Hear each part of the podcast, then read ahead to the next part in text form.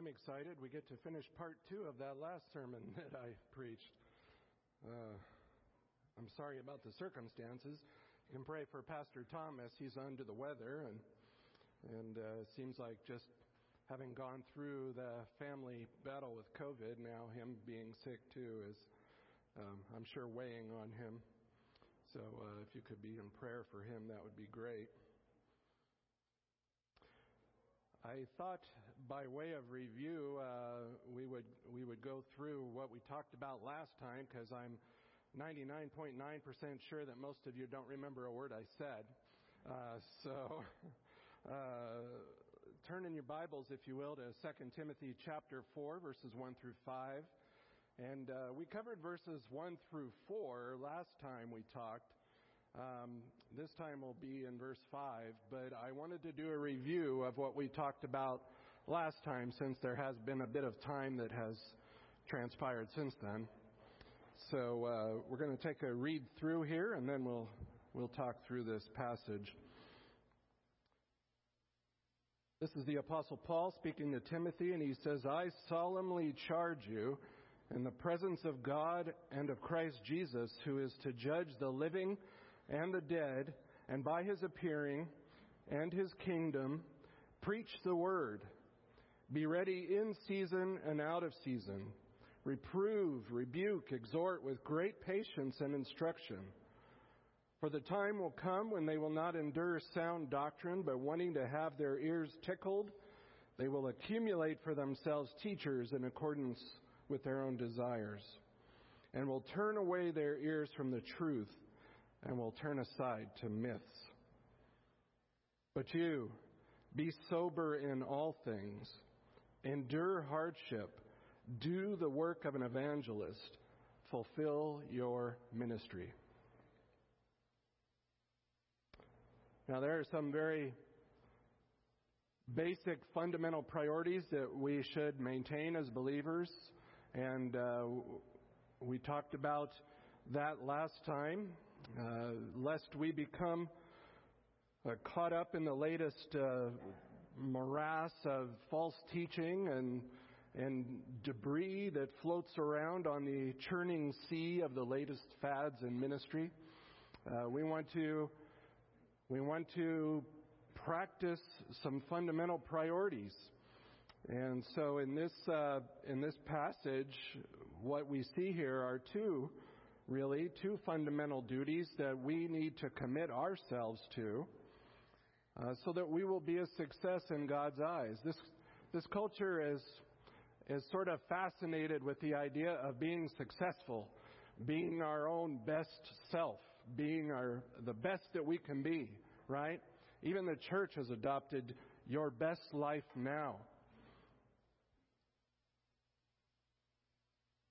But there's really, here in Paul's charge to Timothy, uh, two fundamental duties that one must apply themselves to in order to be considered a success in God's eyes, which is really the most important one we want to please, right? We don't want to please ourselves, we want to please God. And so, just by way of review, as I told you, this is I mean, Paul wrote 23 letters of the New Testament. This is his last letter. This is the last chapter, and these are his parting instructions to his disciple in the faith, Timothy. It's just a few years uh, before the destruction of the temple in Jerusalem, and so history is about to change significantly. The gospel is going to go from the Jews um, to the point where the Christians are going to come under persecution, and the gospel is going to slowly migrate to the Gentiles. Uh, the early church, uh, we kind of see this shift that the the gospel kind of it's almost like pouring water on a grease fire, if I could use that illustration. When you throw the water, it kind of spreads the fire everywhere. Under the persecution of the early church, the um, uh, from the Romans, the, the church sort of grew like wildfire across the empire. Uh, and, and the reason why was because of men like the Apostle Paul. Uh, he had been in ministry now at this point for 33 years. This is the end of his ministry. This is his swan song, and this is his, his parting shot, if you will, um, almost his last will and testament to his disciple in the faith, Timothy. And uh, we know this is serious business because there are nine commands in a series of just a couple of verses. Nine imperatives telling him, do this, do this, do this. This is, this is it. So the first fundamental duty uh, we see that that uh, we saw last week actually was that we are to preach the word of God. Verse two. Preach the word. Be ready in season and out of season was the in uh, duty number one. Don't forget to preach the word. Um, and we said last time that this this verb basically means to herald or to proclaim the word of God. And uh, in in this case, it may or may not be talking about formal preaching. Um, and, but it, by implication, by application, by extension, this is this is a responsibility for all believers. That we are to proclaim the Word of God to the culture in which we find ourselves. I think I'm going to have to go without my glasses. I got some new glasses, and I got to tell you, I'm having a hard time. They're like, um, they focus at different lengths, and so I have to kind of like zero in on the target. So, uh, so let me ask you a question. How does how do we come to faith? Faith comes by what? Hearing, and hearing by what? Okay, so it should stand uh, to reason that we have to preach the Word of God, right? If we want others to come to faith, we have to proclaim the Word of God. It is the God ordained main, God ordained, God ordained means of, of saving the souls of men and women. It is how you came to faith. And so the reality we said last time is that our opinions matter little. Uh, we have a lot of them, but they don't matter much. Uh, we have nothing really to say to people which is of any eternal value other than the gospel. And yet, that's the hardest thing for us to speak to people. It should be the easiest, but it's the hardest. And don't delude yourselves into believing that you can just live a good life before somebody and they'll come to faith for that from that. That's a that's a weak excuse for not sharing the gospel. You just acknowledged with me that faith comes how? By hearing, not by seeing the gospel lived out in your life. That is a, I think, a, just a wrong strategy that leads to nobody coming to faith. You have to speak. You have to get around to it. That is the God ordained means of saving souls, is when we preach the gospel. So we asked and answered three questions about preaching, proclaiming the Word of God. We, we asked and answered the when, how, and why, because that's what's in the text. So when do we preach the Word of God? Uh, we saw that in verse 2. In season and out of season, right? Uh, this is a play on words. Eukairos, uh, akairos. It, it means uh, good times and bad times. Uh, literally in season and out of season. Uh, when it's good and when it's not good. Really, all the time. There, there really is no in between, is there? Times are either good or times are bad. It's convenient or it's not, but whether you feel like it or not, you're supposed to preach the gospel at every opportunity you get. And I'm sure if you're anything like me, opportunities come all day long and you skip them. You pass them by. You don't open your mouth. And the play on words comes in verse 3 For there's coming a season, a kairos, a time, when sound teaching, literally not they will endure. Uh, there's coming a time when you and I I think, have found ourselves in that time, honestly, uh, when people will not endure sound doctrine. They don't want to hear it. In fact, doctrine is now considered a four letter word. If you bring up the subject of doctrine, people will shut you down in a matter of seconds, unless they're up for a good argument. And I don't like to argue. I don't know about you, but I hate arguing with people. So I'd rather just stay silent. But in doing so, what am I doing? I'm disobeying the Word of God. And I'm not fulfilling the God ordained means as to why He has saved me. Why have you been saved? Ask yourself that question sometime. Why, out of the whole of humanity, did God choose to save me?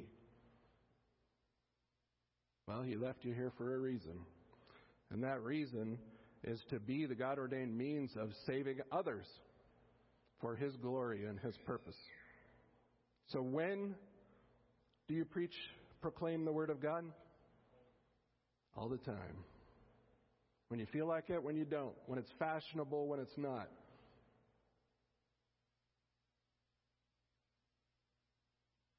And we can't allow ourselves to be discouraged or defeated uh, by the results. The results are not up to us.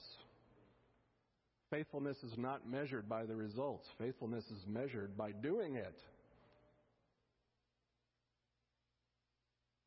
How do you preach the Word of God? Well, he, he gives Timothy the instructions right here. He says, reprove, rebuke, exhort, right? There's different ways. You don't have to have, you know, when, when you're a hammer, everything looks like nails, right? And so you don't have to be a hammer with everybody. I think that's the point he's making here. He says you can you can challenge people, you can reprove them, you can correct them, you can you can rebuke them, you can exhort them. There's lots of ways to handle people. Sometimes they need an exhortation, sometimes they need a rebuke. There's a lot of different ways to handle people, to handle the Word of God. But he says to do so with patience. The word here is macrothumia. It means long suffering. Long suffering. Be long suffering with people. Be patient with them. Not everybody is in the same place you are.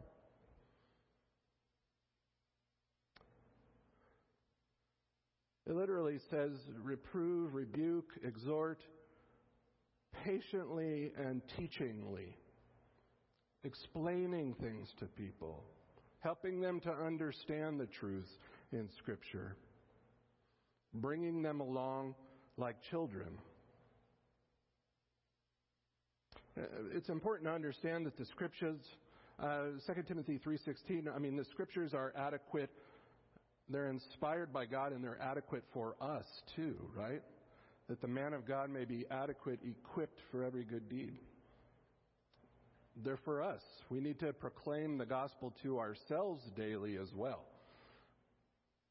We need the good news daily. Uh, we're not going to be great witnesses in the culture if we're not walking with the Lord ourselves. Right? If we don't know the scriptures, how can we explain them to other people? How can you know the scriptures if you don't spend time in the scriptures? It's, it's a daisy chain. Do you see what I'm saying? It's a daisy chain of things. You have to be in the Word. You have to read the Word to know the Word. You have to know the Word to be able to share the Word. And you have to speak the Word in order to be able to share the Word. Now, in other words, you've got a lot to do. You've got a lot to do. But that's why you're here. That's why God has called you.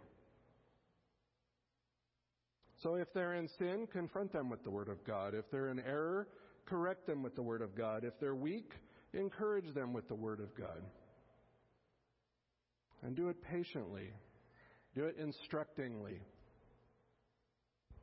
And why do you preach the Word of God? Well, there were three reasons in the text that we covered last time. And the first is just the imminence of Christ's return. Uh, the text has the word mello in it, and, uh, and essentially what it means is he says, I charge you in verse 1 before the or in the presence of God and Christ Jesus, the one being about to judge. The word mello in the Greek means about to. And, and the idea here is Jesus is about to come any time. He's about to judge mankind. He could be here today. And so there's an urgency uh, to this matter of proclaiming the gospel. Why do you preach the word of God? Because Christ could return at any minute.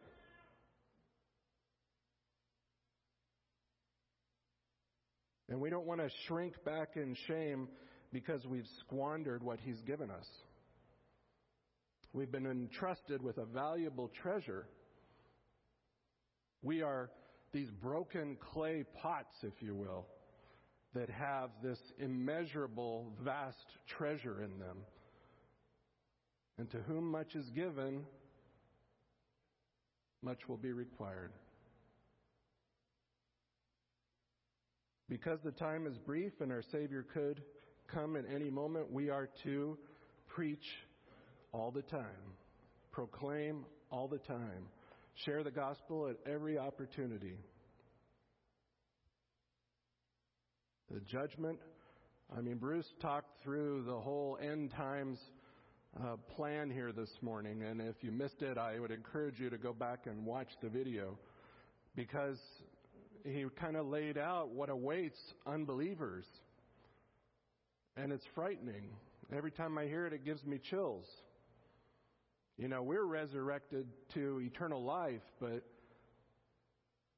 but for the wicked dead, they'll be resurrected and put into a body so they can suffer for the rest of eternity. It should send chills up your spine. I don't want to see anybody in that position, and that, beloved, motivates me to want to rescue them from that peril.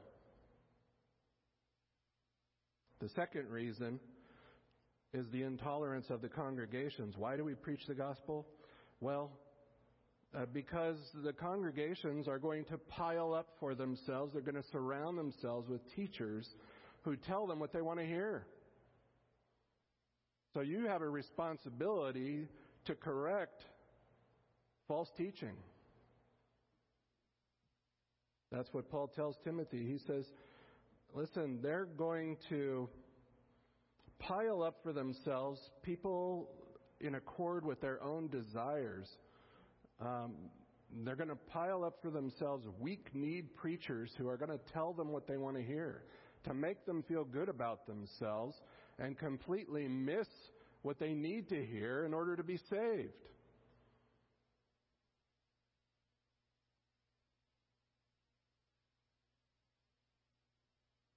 And we hear it all the time. The health and wealth preachers, God has a wonderful plan for your life, right? He wants you to be wealthy. He wants you to live in a big home. He wants you to have nice cars. But that's not the gospel. And that's not what we preach to people. We need to speak the truth to one another. In a world where the truth is being laid aside for madness. It's just another tactic from the evil one to, to lead people astray. You know, wide is the road, right? Narrow is the path to eternal life. A lot of people go down the wide road. It's like the 5 freeway in California. But it, it goes to death. The narrow path leads to life. And there aren't a lot of people on that road. Third reason we talked about last week was because of the indifference of the crowds.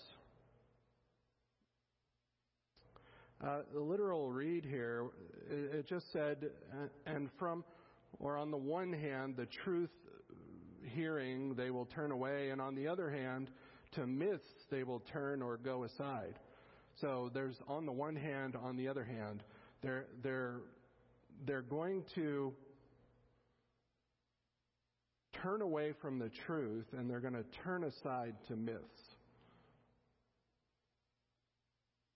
And the myths uh, in Timothy's day, in this area of the world, which is southern Turkey now, talking uh, Ephesus uh, and Crete, there were all kinds of pagan myths and practices that swirled around these areas. Um, horrible pagan deities.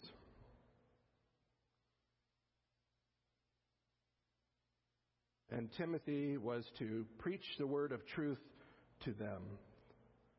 He was not just to know his Bible, but he was to preach the Bible. Not just talk about the Bible, but proclaim the Word of God. And I think this is a, really an exhortation for all of us. Uh, these things here, we should be people of the book, first and foremost. We should be people of the book. We should know the book. But beyond that, we should understand that what we hold in our hands is God's offer of reconciliation to a world that desperately needs it. So we must commit ourselves to preaching the Word of God. That was what we talked about last time. This time we're talking about the second fundamental duty, which is we need to preach the Word of God, but we need to also practice the will of God. And you see that in verse 5. And this is what we'll be talking mostly about today. There are four ways in which Paul fleshes out God's will for Timothy, and I, I think they're instructive for us this morning as well. And the first is to be sober in all things. This is uh, the word nephe in the Greek, and it, uh, it typically has the idea of not hanging around wine too long, not being drunk, but being sober. Uh, sobriety, and he's using it metaphorically here, uh, meaning uh, be self controlled, be clear headed, uh, free from every form of mental or spiritual excess, is the idea here. Be sober uh, about all things. That's an exact number, as Thomas would say, right? Not just sober uh, about the things of God, but sober in all things. And notice there, there's a, what does it start with? We want to do some observation here. What's the first word? But, right? but. What is but? Come on, you grammar experts. It's a contrast, right? It's a contrast. What's it contrasting? Just by way of observation. By the way, we're going to be doing uh, how to study your Bible coming up very soon. I'm going to put in a little spot for that. so, so when you read a text, you want to when you hit a word like "but," you want to say, "Well, what's the contrast?" There's got to be a contrast somewhere, right? What's he contrasting? Well, look at uh, 2 Timothy 3, verses 2 to 4. Men will be lovers of self,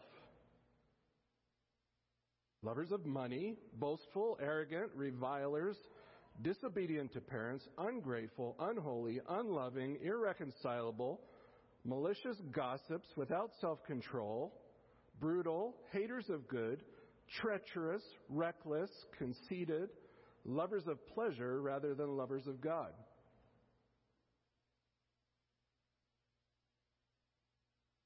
And then in verse 13, but evil men and impostors will proceed from bad to worse, deceiving and being deceived. But you, Timothy, what are you supposed to do? Be sober minded in all things. Unlike these men who practice evil, you need to be different. You need to stand out in a world where these types of things are common practice. In light of the charge in verse 1, too, it's not surprising that Paul would call Timothy to this exhortation. I mean, look at verse 1 in chapter 4. I solemnly charge you in the presence of God and of Christ Jesus, who is about to judge the living and the dead, and by his appearing in his kingdom. Uh, what's coming? Everything Bruce talked about this morning, what's coming? All of that history, all of that eschatology, all of those last things that are still coming um, should motivate us, should motivate Timothy. Hey, Timothy, all this is coming. Jesus is about to judge the living and the dead. He's standing right at the door, ready to come and judge. You better stick with it. You better get to it. You better preach the word. And you better be sober about everything because you're in a war, Timothy. You're in a war, and it's a war for the souls of men and women. And you need to be continually sober minded.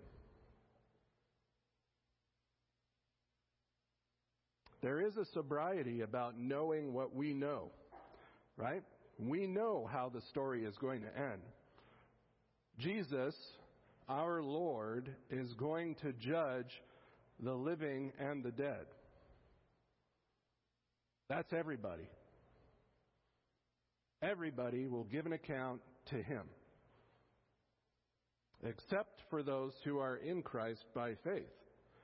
We will not be judged per se because our sin was judged on the cross. So our sin is not going to come into play. The presence of sin for us will be gone. But Acts 17:31 says God has appointed a day and he's he's fixed the day and he's appointed the judge uh, to judge the entire world. It's coming. It's coming like a freight train, and we're not going to stop it. And uh, we ought to get everybody on board that we can get on board. Uh, otherwise, those horrible things we heard about this morning will befall them. As I said, unbelievers are irreconciled to, they're not reconciled to God. I guess you're reconciled to God. Is that right? Anyway, they're not reconciled to God. They're enemies of God, right? Unbelievers. And you hold in your hands the offer of reconciliation. You are God's ambassador. Isn't that what Paul says over in 2 Corinthians 5:21? You are God's ambassador. And you're, and you're pleading pleading with people to be reconciled to God. For he who knew no sin became sin on your behalf. That what? That you might become the righteousness of God in him. God is, is declaring now that we are to be reconciled to him through Christ. 1 Peter 1:13 Therefore gird your minds for action keep sober in spirit fix your hope completely on the grace to be brought to you at the revelation of Jesus Christ 1 Peter 4:7 The end of all things is at hand therefore be of sound judgment and sober spirit for the purpose of prayer 1 Peter 5:8 Be of sober spirit be on the alert. Your adversary, the devil, prowls about like a roaring lion seeking someone to devour.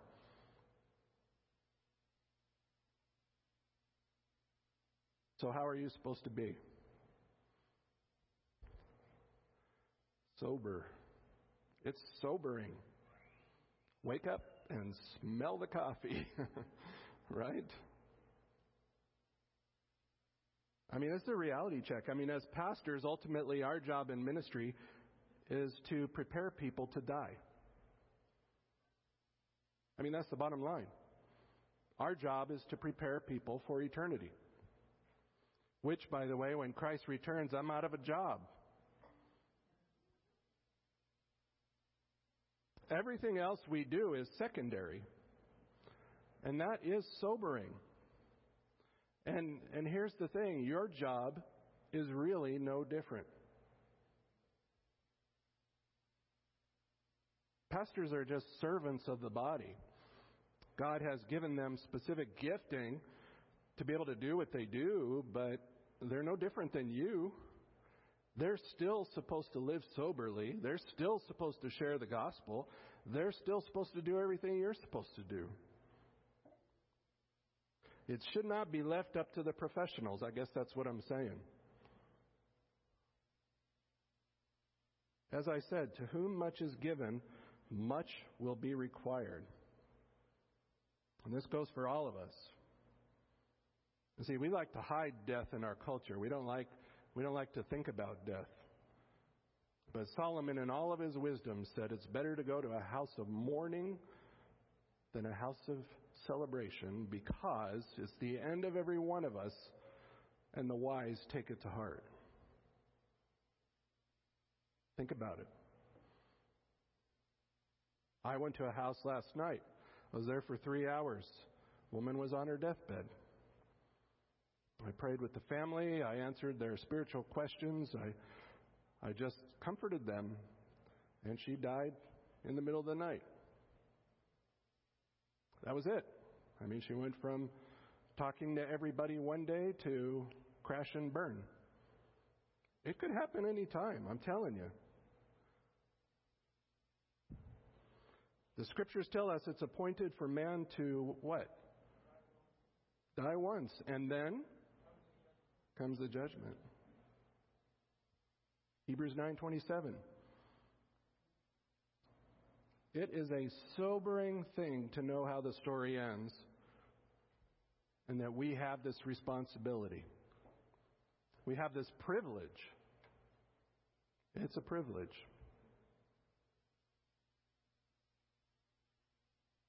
Just to say, sobriety is the all encompassing attitude, grammatically speaking, in this sentence, uh, in this verse, that should govern the way Timothy was to handle the next three commands in the verse. So, sober minded in all things, and then he's going to list some of the things, some of the ways in which he should be sober. In, in other words, sobriety in all things, it should pervade everything we do. That's the bottom line. Have you ever driven somewhere and you get to the end of your destination and it says, your phone says, you have arrived? And, and you don't remember how you got there? Does that ever happen to you? Or is it just me? Happens to me all the time. I get to my destination, I go, I don't remember that drive at all. Because I wasn't being sober minded about it. I was I was not thinking about it. I was just on autopilot. And unfortunately, that's how we live our lives. Right? We don't live in a sober minded way. You know what the famous last words of a redneck are, don't you? Here, hold my beer.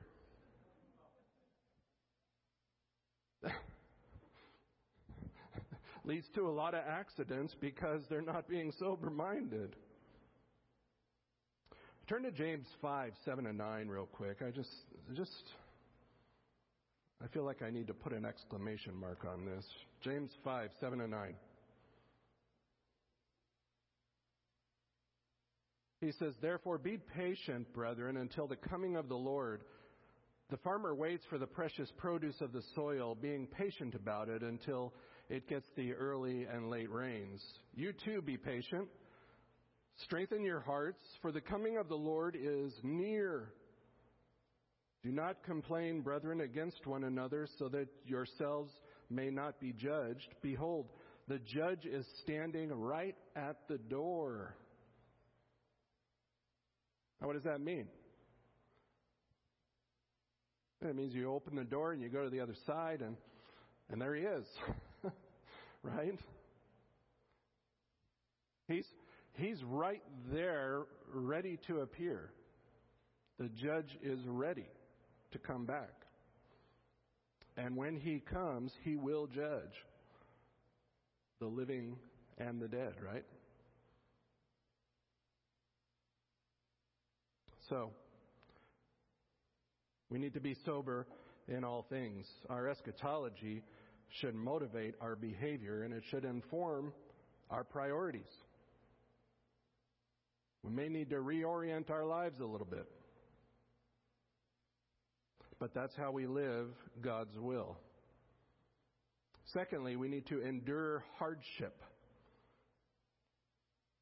And this is actually an active verb, not a passive one. And what that means is we're not just standing around waiting for hardship to come our way. It's that when we're pursuing things and we run into hard times, we're supposed to endure through it. That's the idea. Uh, meeting hardships head on, courageously, bearing up under affliction. And this encompasses the whole gamut of, of hardship, suffering, affliction, ill treatment, evil. Timothy was going to face persecution. Paul knew it. I mean, anybody who named the name of Christ was going to have problems.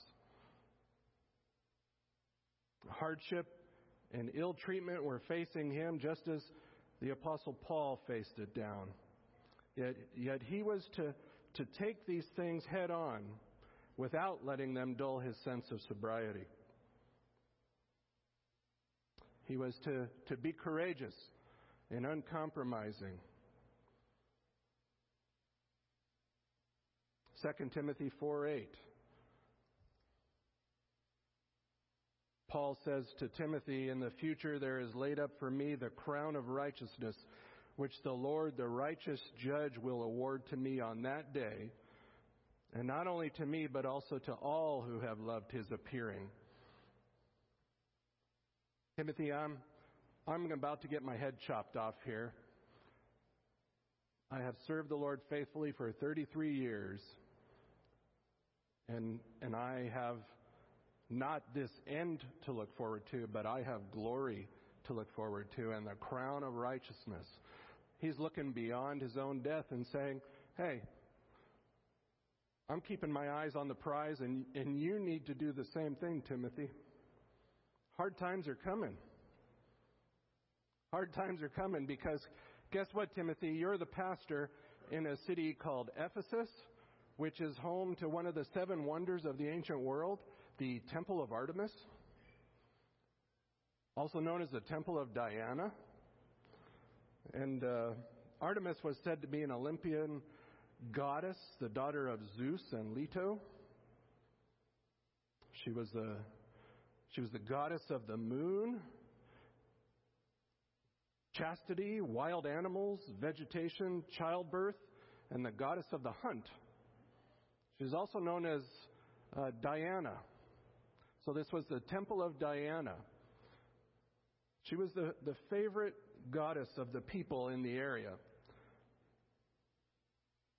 and not only in the area, but well beyond throughout the world, according to Acts 19:27.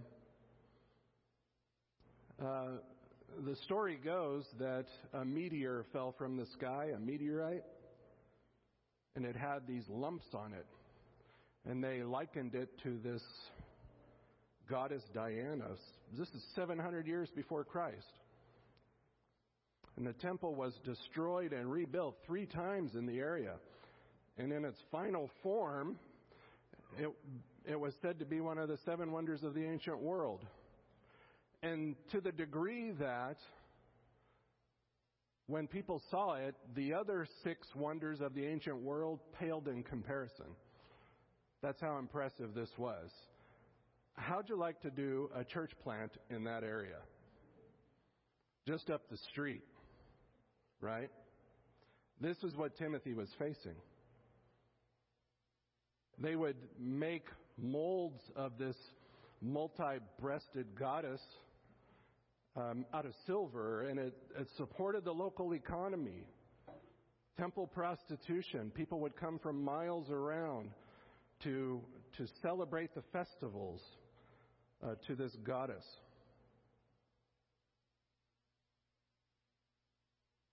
Acts 19:35 seems to corroborate the idea that that Artemis was this meteorite that fell from the sky.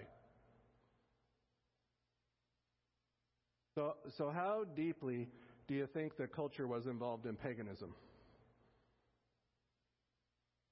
I mean, this is 700 years before Christ, this started, this goddess.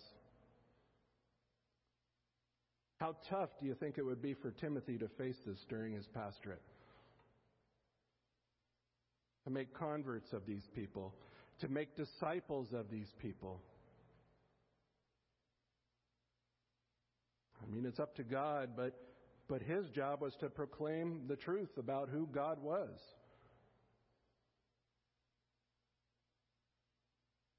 Now, why do I tell you all of this? Because because Timothy was the pastor of Ephesus, he's reported to have been martyred in Ephesus. When you look at church history, according to Foxe's Book of Martyrs, uh, there's a, a here's a quote. It says, "As the pagans were about to celebrate a feast called Catagogion, Timothy, meeting the procession, severely reproved them for their ridiculous idolatry, which so exasperated the people that they fell upon him with their clubs and beat him in so dreadful a manner that he expired of the bruises two days after. Another account says basically the same thing. He, he confronted them. It says that this, uh, this pagan festival in honor of Dionysius called Catagogion, uh, they would dress in costumes, masks, and partake in sexual immorality and murder.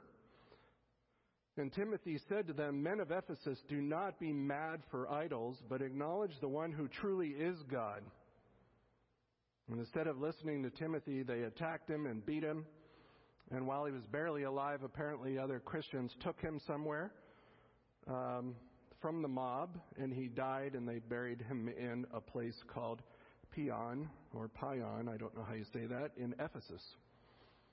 So, Timothy, do you think he took Paul's charge seriously?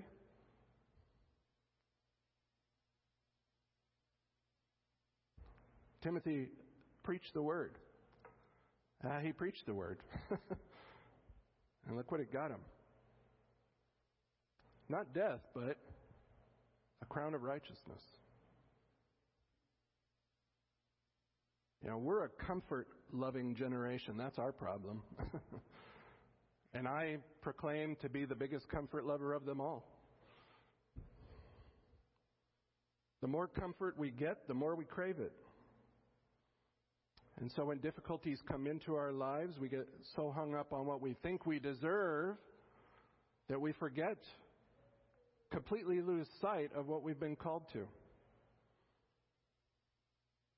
And we lose any and every sense of sobriety. And see, the thing is to prepare beforehand, not in the face of the conflict, but well beforehand as to how we're going to respond in the midst of that. We need to be proactive, not reactive. I mean, there is a place for that, but, but we need to be sober minded. We need to gird up our loins. We need to we need to know that hard times are coming and be ready for them. And I hate to tell you this, but hard times are here for the church.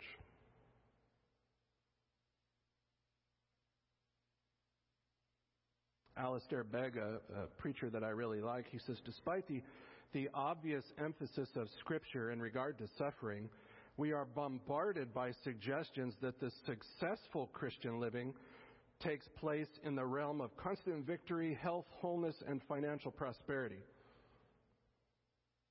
In response to this, we're not to pretend that suffering doesn't exist or that it might be instantly cured. Such notions are the product of empty heads and closed Bibles. Is your Bible open? Are you sober minded? If you want to be a success in God's eyes, then be sober minded. Endure hardship. And third, do the work of an evangelist. This is interesting. The word work is moved forward in the sentence for, uh, for emphasis. It literally says, work, do of an evangelist. An evangelist is one who preaches the good news. And it really ties into the first duty of preaching, I think, but here the emphasis is on working at it. Working at it. And it's a high calling. Consider in the New Testament, there's only one person that's ever referred to as an evangelist, as the evangelist Philip. Right? Philip. The evangelist. Here, Timothy is being told, do the work of an evangelist, Timothy. It doesn't mean he's gifted at it, he's got to work at it. And the work of evangelism doesn't come easy unless I think you're gifted at it. I'm not gifted at evangelism. I know I'm not. I've tried it. It didn't work. no, no. I I live it as a as a way of life uh, because of my career, but I, I got to tell you, I get a lump in my throat just like the rest of you when I have to talk to somebody about Christ. I get a lump in my throat. I have to work at it. I have to think about it. I, I have to think what I'm going to say. I have to strategize. Otherwise, I'm going to look like an idiot. Evangelism is hard work, and it's intimidating, and, and therefore we have to be intentional about it. We have to work at it. And the, the command here is very emphatic work you do of an evangelist.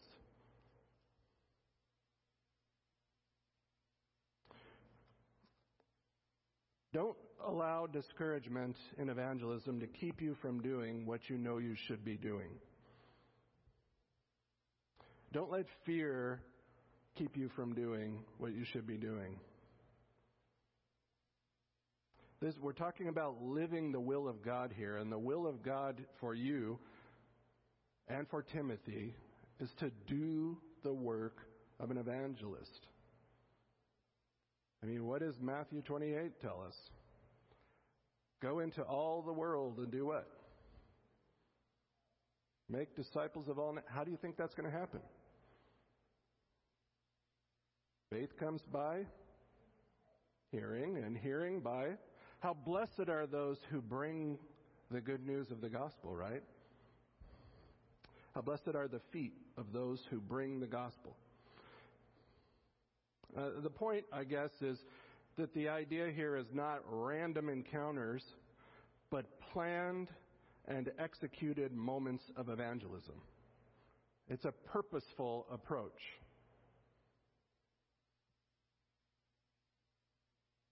Now, we don't want to look at people as projects. They're not projects, they're people, they're souls. And we want their souls to be saved. We want them to know we genuinely care about them.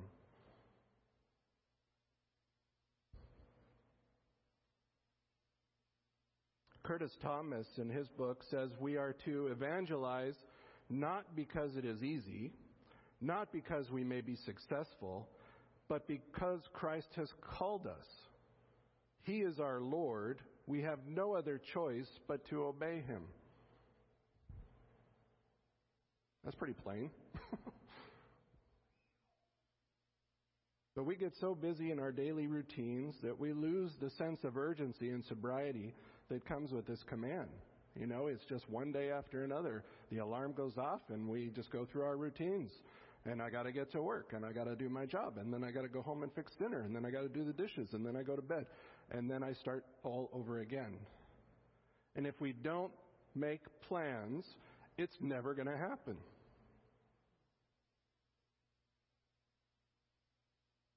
And dare I say it, that nine to five job you go to is just a way to make money.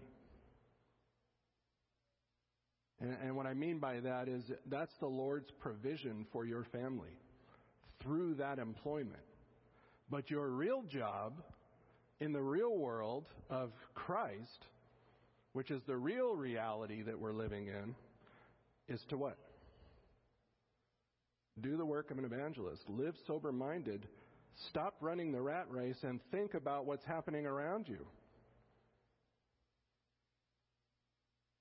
People are dying. and they're going to go to hell unless somebody shares the gospel with them. So you have to reorient your priorities. You have to think differently about life. And I used the word converts earlier, but I'm really talking about disciples. Uh, making converts is not the charge, it's making disciples. It doesn't say go into all the world and make converts, does it? It says make disciples, which means you're in it for the long haul. It means you have to get involved. You have to bring them along. You can't just get a decision for Christ and abandon them and say, be warm, be filled. Right? You have to disciple them in the faith.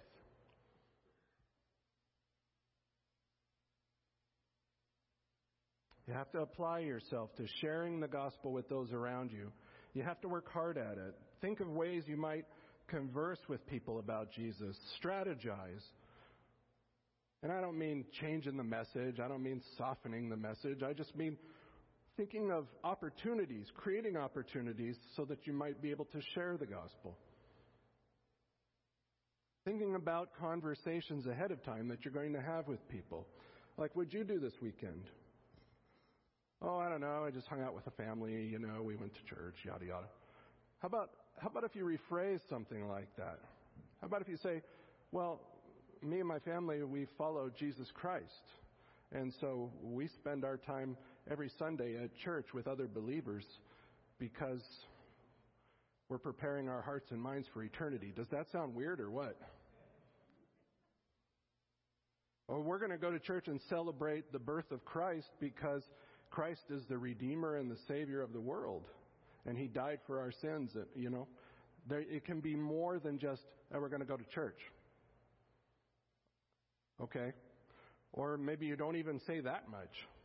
I'm just saying, think and strategize about how you respond to people or are going to respond to people and weave the gospel into those conversations. It takes thought, it takes work but it's what you've been called to. Warren Wiersbe, he's a famous Bible commentator, he says this You are a Christian because somebody cared. Now it's your turn. That, when I read that, I went, oh, that hurt. But it's true, isn't it? Somebody cared enough about you to share the gospel with you, and you came to saving faith now it's your turn to care about somebody else. So, be sober minded, endure hardship, do the work of an evangelist, and finally, fulfill your ministry. The word uh, fulfill here literally means to fill full. And uh, the word ministry is where we get the word deacon from. It means basically service. It means service. And Paul used the same word for ministry to describe what Christ had called him to. We see that over in uh, 1 Timothy 3:12.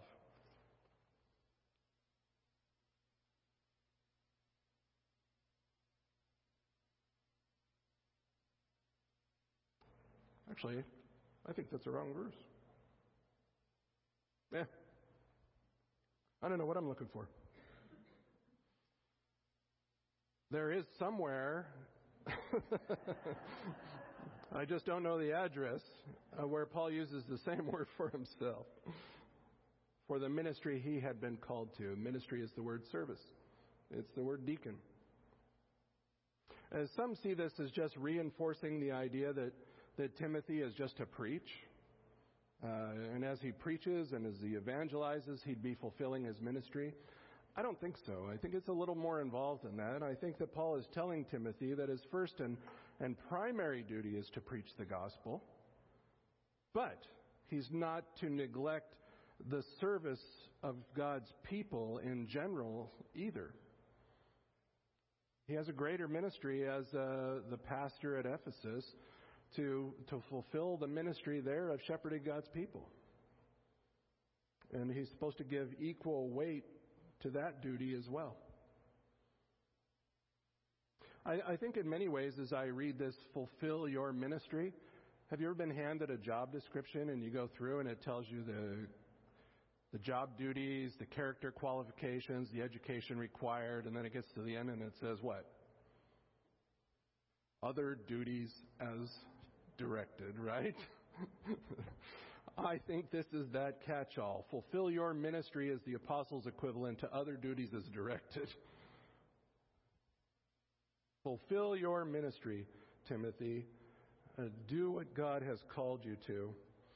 It starts with preach the word, it ends with fulfill your ministry. Everything in between is encompassed in that. I think Paul is basically telling Timothy this is what God has called you to by his grace and in his mercy. This is God's will for your life, and you, and you must practice these things, Timothy, in order to abide in God's will. Preach the word and practice the will of God. And, and as you do that, there's a great reward waiting for you in glory. And you can then consider yourself a success in God's eyes.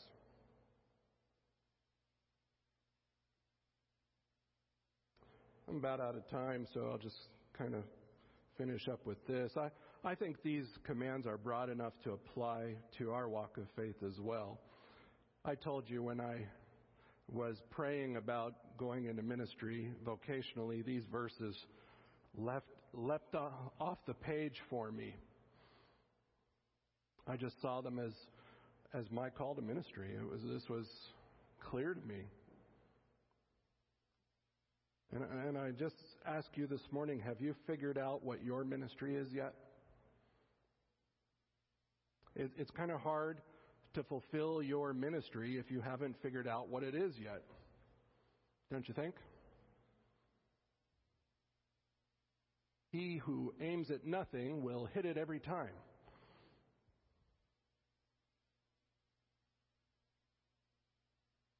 I think these are good questions to ask yourself this morning. What is my ministry?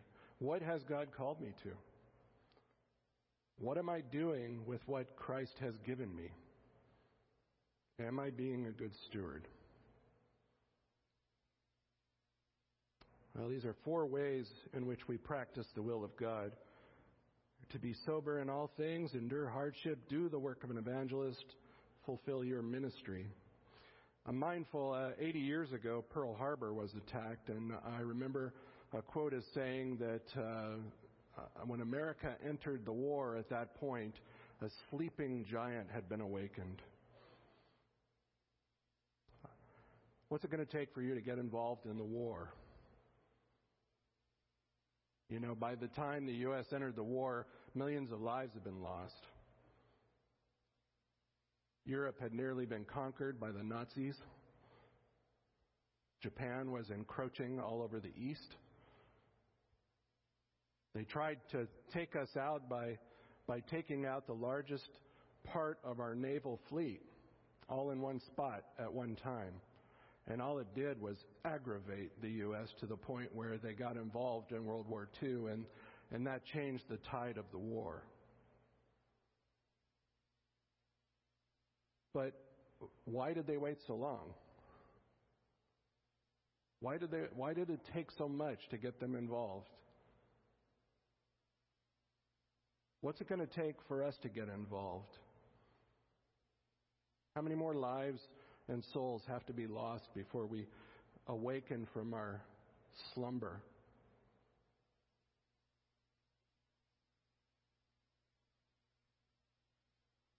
You see that thing resting in your lap?